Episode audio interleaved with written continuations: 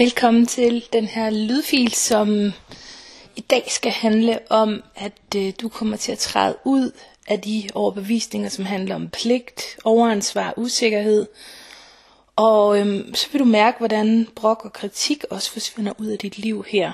Så du kan blive fuldstændig fri og mere humoristisk og umulig at vippe pinden. Det er der, vi skal hen med dig. Så for at komme derhen, så skal vi kigge rigtig meget på din indre dialog, fordi den faktisk afgør alt, hvad der foregår i dig. Så du skal forestille dig, at der hele tiden er sådan en masse stemmer, der står og snakker her, som øhm, jo er blevet lavet i dit liv, tidligere i dit liv. Og den her indre dialog, den har så nærmest en dans med din ydre dialog og alt det, som foregår øh, ude i din verden. Og du vil i dag forstå, hvorfor det er sådan, og hvordan det hele det hænger sammen, og også hvordan du kan være med til at påvirke det her på en måde, så du kommer til at opleve at få den her lethed og humor og den her følelse af at virkelig at stå fast øhm, ind i dit liv. Så det vi skal kigge på, det er, at vi skal kigge lidt på overbevisninger, og så skal vi kigge på de her tre ord, pligt, overansvar, usikkerhed, og prøve at finde ud af, hvor du har dem i dit liv. Og så vil jeg dykke rigtig meget ned i det her med brok og kritik, som jo er noget af det, som kommer til at være i vores liv, når der er for meget pligt, overansvar og usikkerhed. Øhm, så det er ligesom de ting, som vi skal have kigget på og have ryddet lidt op i, både i det indre, men faktisk også lidt i dit ydre, øh, fordi det her også handler lidt om dine relationer her, så det øh, hænger sådan lidt sammen. Men allerførst så skal vi kigge lidt på, hvad en overbevisning det egentlig er for noget. Jeg ved ikke, om du har hørt om det før, øh, at du har de her overbevisninger i dit liv. Men kort fortalt, så er det det, som du tror om dig selv, og de muligheder, øh, som du har for verden. Så man kan sige, det er sådan en slags virkelighedsopfattelse, eller måske sådan lidt en model af din verden. Og øhm, altså det der er med overbevisninger, det er, at vi tror fuldt og fast på dem her. Øhm, og jo stærkere din følelse af, at det her det er sandt, jo stærkere er din overbevisning. Og de her overbevisninger, dem har du skabt i din barndom, ubevidst tillært dem, og de kan selvfølgelig også være kommet til senere, men de farver altså hele din verden og din måde at se tingene på. Og øhm, ja, så man kan jo også kalde det sådan en slags, øh, altså et par briller, som du ser verden med. Det er også en meget god måde at tale om det på. Øhm, og det kan så holde dig lidt altså, sådan fast i den kasse, som du måske føler, du er fanget ned i. Så øhm, man kan sige, det er også de her generaliseringer, som du har oplevet i løbet af dit liv. Øhm, og de former virkelig din opfattelse af dig selv og også af din fortid. Så det du kan spørge dig selv om, det er, øhm, hvilke overbevisninger du måske har fået skabt i dit liv, i dine livsområder. Hvad for nogle overbevisninger har du med dig måske i forhold til parforhold? Øhm, det kan jo måske handle om, at øh, du har en tendens til altid at tiltrække en kæreste, som forlader dig igen, hvis det er det, du har oplevet mange gange i dit liv. Øh, I forhold til økonomi, så kan du måske sidde inde med en overbevisning om, at der aldrig er nok, eller du kan også altid sidde inde med overbevisning om, at der altid er nok. Øh, så kan det måske være i forhold til øh, dine øh, relationer og de mennesker, som du omgiver dig med der kan det være, at du måske tit føler dig afvist. Så der kan være rigtig mange overbevisninger i spil her, og de er spændende at arbejde med. Og det kan også være lidt øh, vanskeligt, fordi de virkelig virker bare, altså de virker så sande på os. Øh, så du skal være opmærksom på dig selv og virkelig observere nøje, om du tror på de her tanker eller ej. Øhm, fordi det kan også være sådan en beskyttelsesmekanisme, som vi sætter op. Og det hele det handler altså egentlig bare om, altså hvad du tror på om dig selv og de muligheder, som du har i dit liv. Og det er det, du har mulighed for at påvirke. Hvis det er første gang, du hører om det her, så kan det godt virke lidt overvældende, at du i virkeligheden, øh, at det er sådan lidt af en gavebod og en lykkebod, hvor du har mulighed for selv at vælge til og fra. Øh, men det, det er altså en mulighed, jo mere du arbejder med det her, jo mere du prøver at integrere nye overbevisninger, at du kan, du kan opleve en anden virkelighed, en anden indre virkelighed, en anden indre dialog, som jo skaber den ydre dialog, du har, både med, dem, med de mennesker, som du omgiver dig med, men også med den verden, som du simpelthen får skabt. Så vi kan sige, at de her overbevisninger, vi har, det er sådan et filter. Og det er vildt praktisk for os at kategorisere på den her måde, fordi så behøver vi ikke at forholde os til noget nyt hele tiden. Øhm, men det kan også sådan være lidt nemt og lidt letkøbt, fordi vi kan komme til at få fordomme, fordi vi hele tiden filtrerer det, vi ser gennem vores overbevisninger. Øh, jeg kan godt lide at forklare det på den måde, at en overbevisning er en slags båndoptager, hvor du afspiller en hel masse gamle historier, som er bestemt af din fortid. Og den fede nyhed er jo så, at du kan vælge at slukke for den her båndoptager, eller optage et nyt bånd. Øhm, det kan også være en god måde at tænke det på. Du kan faktisk øh, spørge dig selv om, hvilke resultater det skaber for dig at have de overbevisninger, som du render rundt med. Og øhm, det kan også være spændende at spørge dig selv om, hvad du bruger dem til, altså hvorfor du egentlig har brug for dem. Øhm, og måske også øh, i, i forhold til hvilke overbevisninger du egentlig godt gad at turde tro på noget andet i stedet. Og det er noget af det, som vi skal i gang med, at finde det der mod til at ture og tro på noget andet, end det, som vi hele tiden har gået og afspillet på det her gamle, støvede båndoptagerapparat. Så øhm, det kan man gøre på mange måder. En af dem er ved at bare vende overbevisningerne om, så når det er nogen, der ikke er støttende og negative for os, så kan vi simpelthen bare vælge at omforme dem. Så hver eneste gang de dukker op her i vores hoved, så kan vi simpelthen bare vælge at sige, jamen øh, tak for dig kære ven, men jeg vælger altså lige at tænke på mit liv på en anden måde. Så det kan være, helt konkret eksempel kan være, at øh, når jeg møder teknik i mit liv, Øhm, altså noget bøvlet teknik, sådan noget computerteknik, så har jeg haft en tendens til det meste af mit liv at blive meget sådan øh, irriteret på det og, og tænke ved mig selv, det kan jeg ikke finde ud af til at starte med. Øhm, og på et tidspunkt der valgte jeg faktisk virkelig at tage kampen op med det her, fordi at øh, det er jo noget jeg arbejder med hver eneste dag i det arbejde som jeg har, og sidder og bøvler lidt rundt med det her teknik. Så jeg bestemte mig for at jeg simpelthen var en, øh, et øh, geni til det her teknik og begyndt øh, hver eneste gang det andet så dukkede op og sagde til mig, at øh, den her gamle pladespiller overbevisning, der sagde, at, at det kunne jeg ikke finde ud af, så satte jeg simpelthen en ny øh, bånd på her, øh, hvor, hvor jeg sagde til mig selv, nej, vent nu lige et øjeblik, jeg er faktisk et geni til det her. Og det er et rigtig godt eksempel, fordi jeg er blevet hammerne god til det, og der er et helt andet flow på, og jeg har det sjovt med det.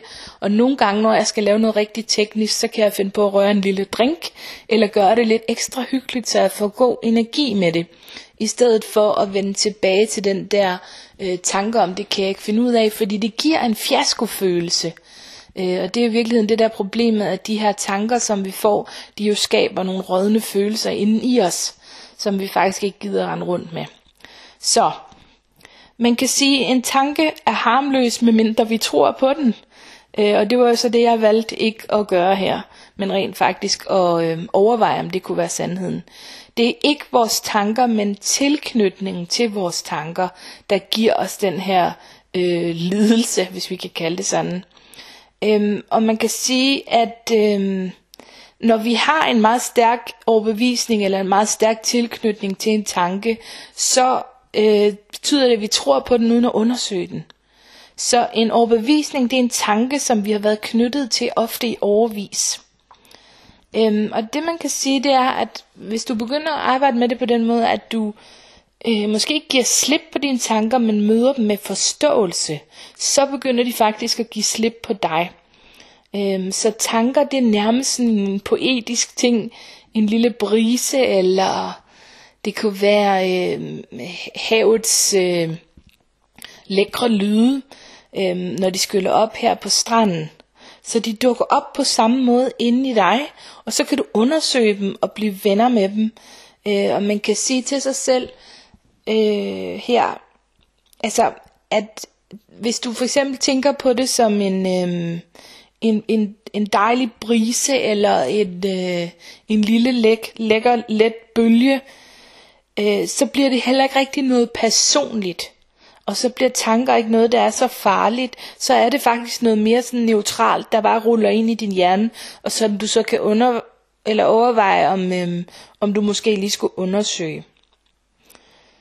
Ja, så når du oplever, at der er noget, der er smertefuldt, et smertefuldt koncept, eller noget, der ligesom trykker dig ned og ikke støtter dig, øh, når du møder det med en forståelse, så kan det være, at næste gang det dukker op, så begynder du rent faktisk at synes, det er spændende og interessant. Og det var præcis det, der skete med mig, fordi det var jo meget smertefuldt for mig ikke at kunne finde ud af det her teknik, og jeg følte mig jo udulig og øh, virkelig elendig, øh, indtil den dag, jeg så besluttede mig. Første gang var det ikke let, Øh, men anden gang, jeg skulle begynde at møde den her tanke øh, med den her nysgerrighed og den her interesse, så, øh, så holdt det op med at være et mareridt for mig, og blev mere noget, der, der bare var lidt interessant.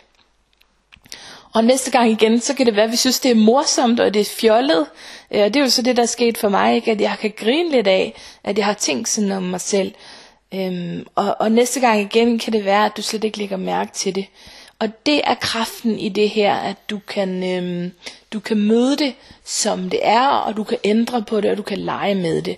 Og det vil jeg virkelig ønske for dig, at du kommer til, fordi det er faktisk rigtig sjovt og fedt at kunne øh, forme sig selv på den her måde.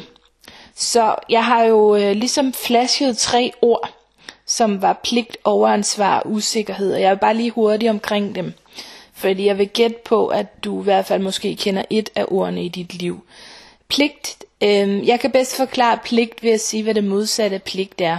Fordi det modsatte, det er netop øh, nydelse og sommerfugle og glæde og følelsen af liv og lykke og boblen i maven og fornemmelsen af at bare være glad. Og øh, du kan jo prøve at undersøge på hvilke områder du har pligt i dit liv. En meget god måde at gøre det på kan være at skrive en liste over alt det, du, som du mener, du skal i dit liv. Det kan være, at du skal hver dag øh, ordne opvaskemaskinen og tømme den. Det kan være, at du slet ikke har en. At du skal tage opvasken. Det kan være, at du skal øh, ordne væsketøj. Det kan være, at du skal på arbejde. Der kan være rigtig mange skaller i dit liv. Men jeg kunne godt tænke mig at præsentere dig for at tænke anderledes om de her skaller. Og så finde ud af, øh, hvad der sker, når du øh, tager skal væk og erstatter dem for eksempel med vil, eller har lyst til. Og bare prøv at lave den øvelse, fordi at du begynder at tage ejerskab over det, som er i dit liv, og giver det noget andet, øh, hvad kan man kalde, altså en anden værdi og et andet input end noget du bare skal. Så for alle de der burde og skulle og være nødt til, øh, få, få nogle andre ord ind i dit liv simpelthen, så du ser, det igen også at tage ansvaret og vælge, at du vil det her. Og hvis der virkelig bare er nogle skaller, hvor du tænker, det kan jeg bare ikke holde ud, øhm, så kunne det jo også være, at der fandtes en løsning. Der, der er jo før hørt om, at øhm, at man kan for eksempel få en opvaskemaskine, hvis man ikke gider at vaske op, eller at man kan få en rengøringshjælp, eller at man kan gå ned i tid og så videre, hvis man ikke rigtig vil sit arbejde. Så hele tiden søg hen mod sommerfuglene, øh, glæden, følelsen af liv og lykke, fordi den her pligt, den er bare så drænende for os. Øhm, og det oplever jeg bare igen og igen. Det er virkelig en stor erfaring, jeg har med mennesker, at hvis der er meget pligt, øhm, så er livskraften virkelig bare suget ud. Så er der en anden ting, og det handler om overansvar. Og det mener jeg, det er troen på, at du skal mere, end du reelt faktisk skal. Eller vi kunne også sige vil her, det kunne også være meget sjovt. Så du kan prøve at kigge på, hvor du har det i dit liv. På hvilke områder i dit liv har du det her overansvar. Tager du et overansvar på dit job? Tager du et overansvar i dine øh, relationer? Og sørger for alle de andres øh, madpakker og pakker deres tasker? Eller øh, altid er den, der ringer? Eller hvordan det nu kan komme til udtryk hos dig? Har du et øh, overansvar i dit parforhold på nogle områder? Øh, har du overansvar i forhold til din økonomi? Eller i forhold til din fritid, virkelig bare begynde at undersøge det her, hvor du kan have det her overansvar. Øhm, fordi det er på samme måde som pligten også virkelig øhm, suger alt den kraft og alt den tid og alt det ud af dit livsbære, som egentlig skulle være til dig. Og så er der den sidste ting, som også kan være meget drænende her, som handler om en usikkerhed, sådan generelt øhm, fornemmelse af ikke rigtig at føle sig god nok, ikke føle sig pæn nok, ikke føle sig dygtig nok, og i det hele taget ikke føle sig nok. Og jeg får lyst til at råbe ind i hovedet på dig, jo du er, du er nok. Øhm, og hvis, hvis der er noget inde i dig, der fortæller dig noget andet, så handler det virkelig om at få skruet op for selvkærligheden, og skruet op for den del af dig, der faktisk stadigvæk godt kan mærke, at øh, der er nogle steder i dit liv, hvor du er nok. Og det kan godt lade sig gøre også, selvom der er en meget stor del af dig, der siger noget andet. Øhm, så kan det godt lade sig gøre at begynde lige så stille at skrue op. Man skal bare ikke forvente øh, mirakler, måske, eller jo, måske skulle man faktisk det. Det må du faktisk egentlig gerne. Jeg vil bare sige til dig, at det her med at begynde at give sig selv kærlighed, det er en rejse. Det er egentlig bare det, jeg gerne vil frem til. Og nogen de tager den her rejse øh, i jetflyver, og nogen de tager den altså i sneglefart, og alt er præcis som det skal være. Så de her tre bæster her, pligt, overansvar og usikkerhed, når du kommer til at ligge under for dem, og når du kommer til at tro på de stemmer inde i dig og de overbevisninger, der knytter sig til det her, øhm, så sker der det, at du kan begynde at høre dig selv brokke dig. Og du kan højst sandsynligt også begynde at høre sådan en indre kritik øhm, inde i dig, som meget gerne vil holde din sjæl nede. Og du begynder sikkert også at tiltrække andres brok, fordi du brokker dig.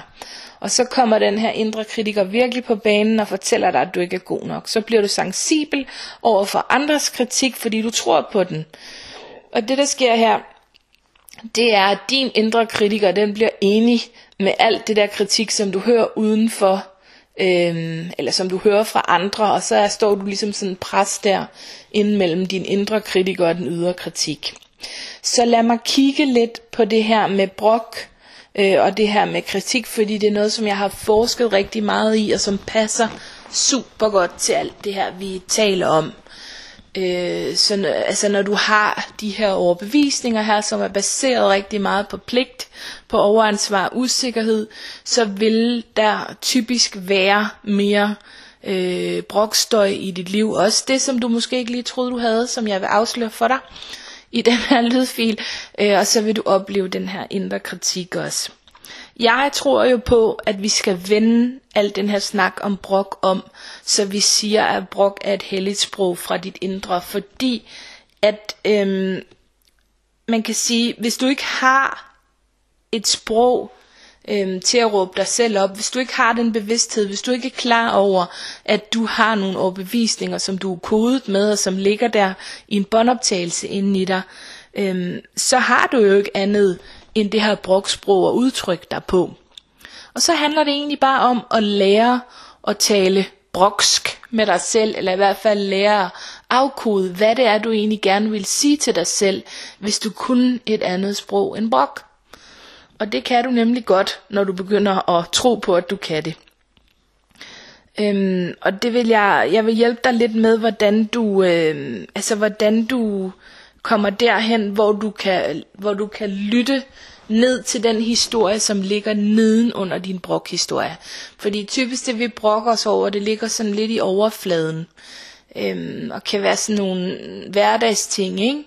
Åh, nu har jeg igen ikke sovet nok, eller øh, nu har de andre igen ikke ryddet op efter sig, eller, eller hvad det kan være, som, som du går og brokker over. Men nedenunder alt det her, der ligger der altid en uudtrykt følelse, der ligger altid en grænse, som ikke er blevet sat, der ligger altid et eller andet behov, som du har, eller en knust drøm. Øh, og det er det, som jeg mener, og det er derfor, jeg mener, at det er så vigtigt at, øhm, at se det her broksprog gennem et filter, hvor vi begynder at, øh, at forstå, hvad det er, det i virkeligheden er kommet for at fortælle os. Så øh, er det ikke bare spændende? Altså, jeg synes simpelthen, det er så spændende. Jeg har aldrig hørt nogen tale om brok på den her måde, men jeg synes faktisk, det er øh, en enorm øh, kærlig måde at kigge på sig selv og også på andres brok, fordi det er meget mere tolerant og forstående øh, og giver os ligesom et vink med en vognstang om, hvorfor det er, vi er, hvor vi er, og hvorfor at, øh, vi er nødt til at, at sige det på den måde til os selv eller til andre. Så øh, det kan være, at, øh, at du lige nu også synes, at det er helt okay at have lidt brok i dit liv, og det er lidt frelst ikke at brokke sig. Øh, eller måske sidder du med den der med, at, at hvis du ikke må brokke dig, så kan du ikke rigtig tale med andre. Og alle brokker sig jo, det er helt naturligt, og det er okay, jeg må godt gøre det oven i mine tanker, når der ikke rigtig er nogen, der hører det. Eller så kan det være den med, at du faktisk har ret til at brokke dig, når du er vred eller ked af det, eller frustreret, eller når du bliver uretfærdigt behandlet.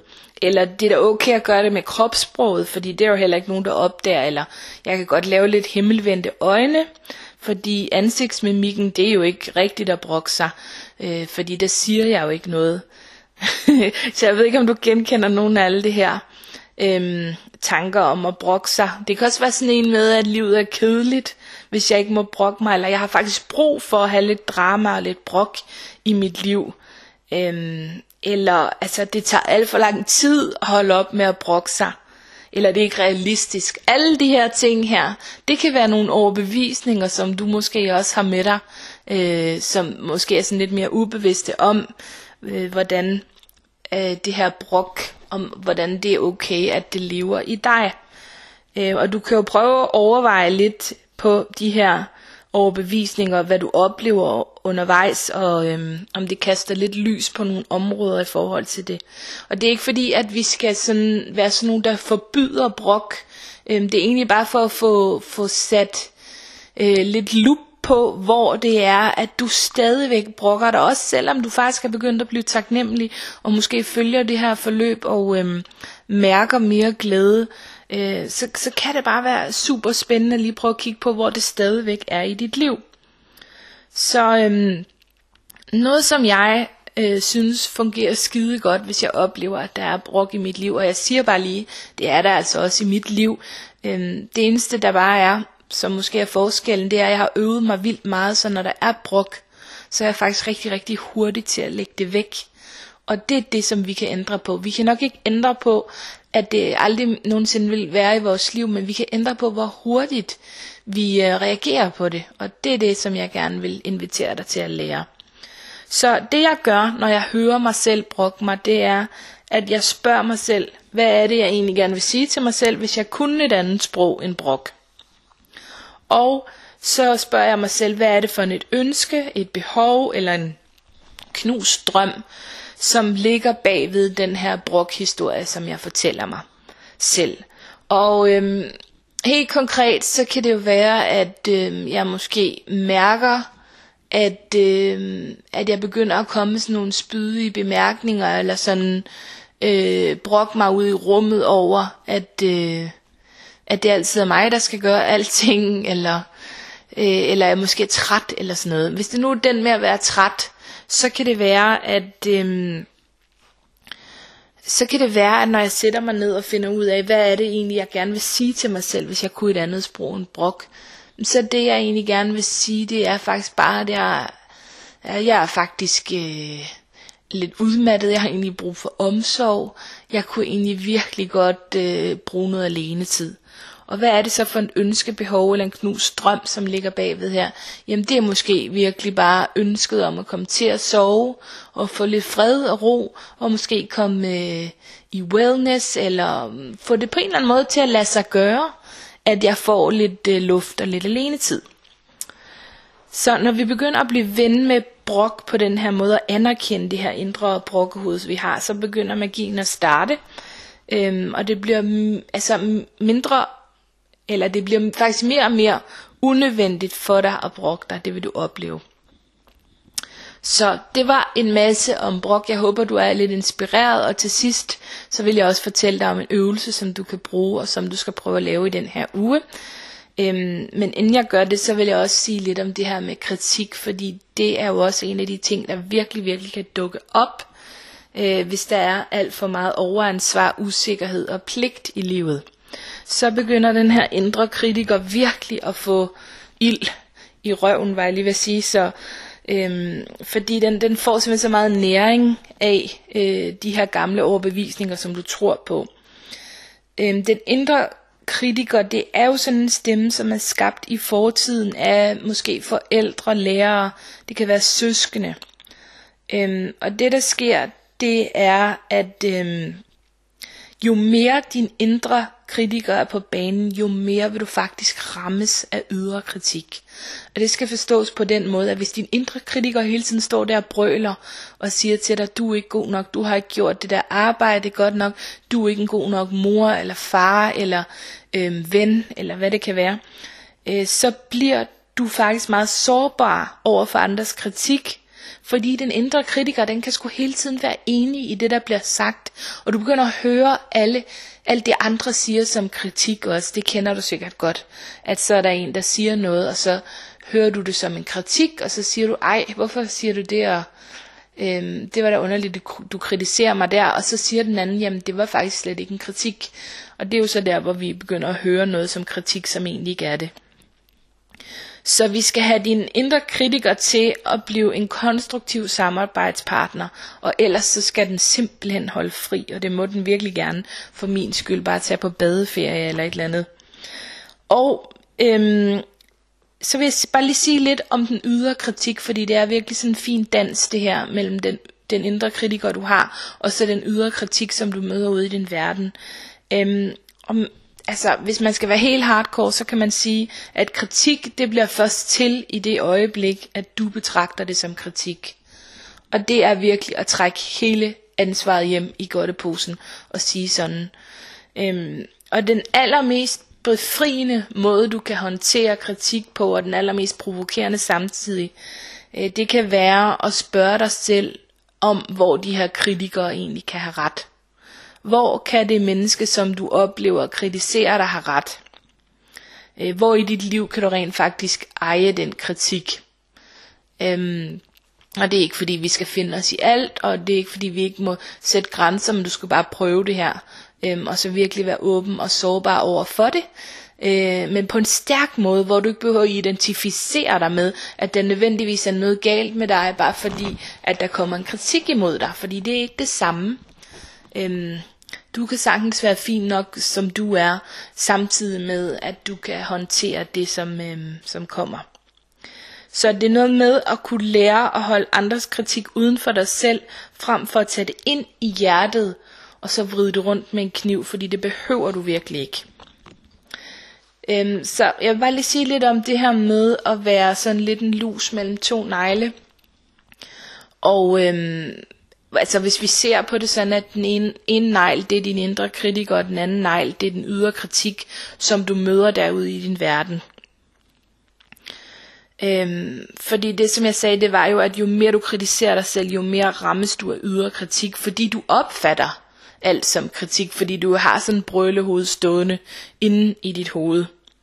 Så øhm, jeg synes, at det er på tide, at øhm, Altså at din indre kritiker får noget modspil her, og det er virkelig her, du skal arbejde, fordi så snart der er meget mere styr på den, så vil du heller ikke opleve øh, den her følelse af at være forkert og at møde kritik ude i din verden. Øhm, det du skal huske på, det er, at din indre kritiker er virkelig bukserystende bange for at blive arbejdsløs. Så derfor så kører den på. Den tværer dig ud og fyrer op under gloserne, og den giver dig en gang på gang med kødhammeren her. Øhm, så det handler om, at du skal lære at skelne imellem, hvad det er, der egentlig er sandt, altså hvad det var, de kunne have ret i, og så hvad det er, øh, du ikke rigtig kan tage på dig. Øhm, og det du ikke kan tage på dig, det er det, der er destruktivt øh, på sådan en måde, hvor det ikke rigtig har noget med virkeligheden at gøre. Øh, man kan sige, at det destruktive, det er alle de gange, hvor din indre kritiker, den bare slår dig oven i hovedet. Øh, men hvor der faktisk også er et sted i dig, som mærker, at det den prædiker ikke er sandt. Øh, du skal skrue op for den stemme i dig, der har gennemskuet, at din indre kritiker er fuld af fis. Og det er derfor, jeg giver dig en lille pep talk til det her. Øh, du skal simpelthen tørre den tanke, om, at øh, du er forkert, du er ikke god nok, du er ikke pæn nok, du er ikke lækker nok, du er ikke en god nok mor, søster, veninde. øh, far, øh, eller hvad det kunne være, søn. Øhm, du skal tørre den tanke væk fra dit ansigt og sige til din indre kritiker, at det er fint, at den gerne vil sige det, men at du er meget mere interesseret i at lære at elske dig selv. Og det er det projekt, du har gang i. Du må gerne sige det højt for min skyld. Det giver en enorm power at stå og tale med den der indre kritiker. Jeg har selv gjort det flere gange. Også ude på lokummet, hvis jeg har været til et eller andet arrangement, og den bare har stået for vildt. Når du begynder at ture og gøre det her og tale med den, øhm, sådan helt op øh, face to face, så mister den sin kraft over dig. Ja, øh, så det skal nok lukke munden på den, når du begynder at gøre det her. Øh, og hvis, altså du må virkelig også gerne være skrab og simpelthen bede den om at tige stille og virkelig tage ansvaret og styringen her. Det er en rigtig, rigtig god guide øh, at komme på talefod med sin indre kritiker og ligesom tage føretrøjen på øh, i forhold til al den indre kritik. Så er der den ydre kritik, hvis du har lyst til at arbejde lidt på det projekt også, så handler det faktisk om at tage trykket af kritikken, inden den kan nå at ramme dig nogen som helst steder.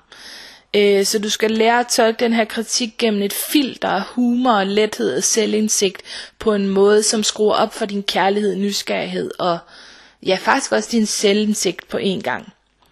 Så hvis du oplever, at når du, at hvis du oplever, at du tit møder kritik, og du bliver ked af det og vred eller rasende indvendig, øhm, så kan du bare begynde at implementere sådan en lidt mere spændende måde at reagere på. Øhm, og den ene kan være simpelthen ikke at sige noget som helst andet, end at det er noteret til det, du hører. Øh, du skal ikke, øh, du skal ikke begynde med en hel masse følelsesladet, men bare være neutral og sige det er noteret. Og det betyder ikke, at du skal finde dig hvad som helst, men det er virkelig bare en fed frihed at skulle slippe for at diskutere med dig selv og kritikeren om, hvem der har ret. Øhm, og her vil du altså virkelig opleve, at det er nemmere at slippe den der røvsyge fornemmelse af forkerthed, som kritikken giver, når du slipper den her kamp. Øhm, det virker rigtig godt på skrift, vil jeg også sige. øhm, og den her sætning kan også være rigtig god at, at huske på. Do not give anyone the power to make you feel worthless. Så aldrig nogensinde give nogen som helst poweren øh, til, at du føler dig værdifuld. Ja. Godt. Øhm, så øh, det, det kan være rigtig, rigtig stærkt at begynde at bruge de her værktøjer. Du kan også opfinde din egen. Så vil jeg bare lige sige til sidst, til allersidst her, øh, de to opgaver, som der er i den her uge, som forhåbentlig også skal være lidt sjove for dig. Øh, jeg har lavet to forskellige, fordi det kan være lidt forskelligt, øh, hvad du har brug for. Du må også meget gerne lave begge to. Men øh, den, som, øh, som handler om brok, den handler om, at du, øhm, du sørger for at anskaffe dig et æggeur, eller også så bruger du bare dit øh, ur på din telefon, og når du så føler trang til at brokke dig, så hiver du fat i æggeuret og gør følgende. Du sætter uret på to minutter, og så giver du los, du får virkelig luft og siger alt det højt, som du har behov for at brokke dig over. Og der må meget gerne være krop på os, hvis du har lyst. Du gør det bare, øhm, og også gerne i et andet rum, så familien ikke bliver forpestet af det her. Så sætter du så bagefter uret på to minutter igen, og nu kommer det forløsende i øvelsen, fordi så skal du sige alt det, du er taknemmelig for, højt ud i luften. Og så skulle du meget gerne opleve det mirakel, det er, at din energi er forandret, og det tager kun lige præcis 4 minutter, hvis du vel at mærke gider gøre det her. Og hvis du ikke oplever, at det her øh, mirakel indtræffer, så øh, tager du bare en omgang mere. Øhm, det kan være en udfordring at stille æggeuret frem her i hjemmet og bede alle andre, hvis du har mennesker omkring dig, om at give dig uret, hvis de hører dig brokke dig. Øhm, fordi at altså, det er lidt grænseoverskridende, men øh, prøv at forestille dig, hvor sejt det egentlig er, øh, hvis du tager imod den her udfordring, når andre hører dig brokke dig. Øhm, og der taler jeg altså virkelig erfaring, fordi det har jeg prøvet flere gange i mit liv at stille det frem, når jeg kunne mærke, at jeg havde brug for et boost her. Det må godt være lidt sjovt at forvandle sit liv, det behøver sgu ikke være så seriøst hele tiden.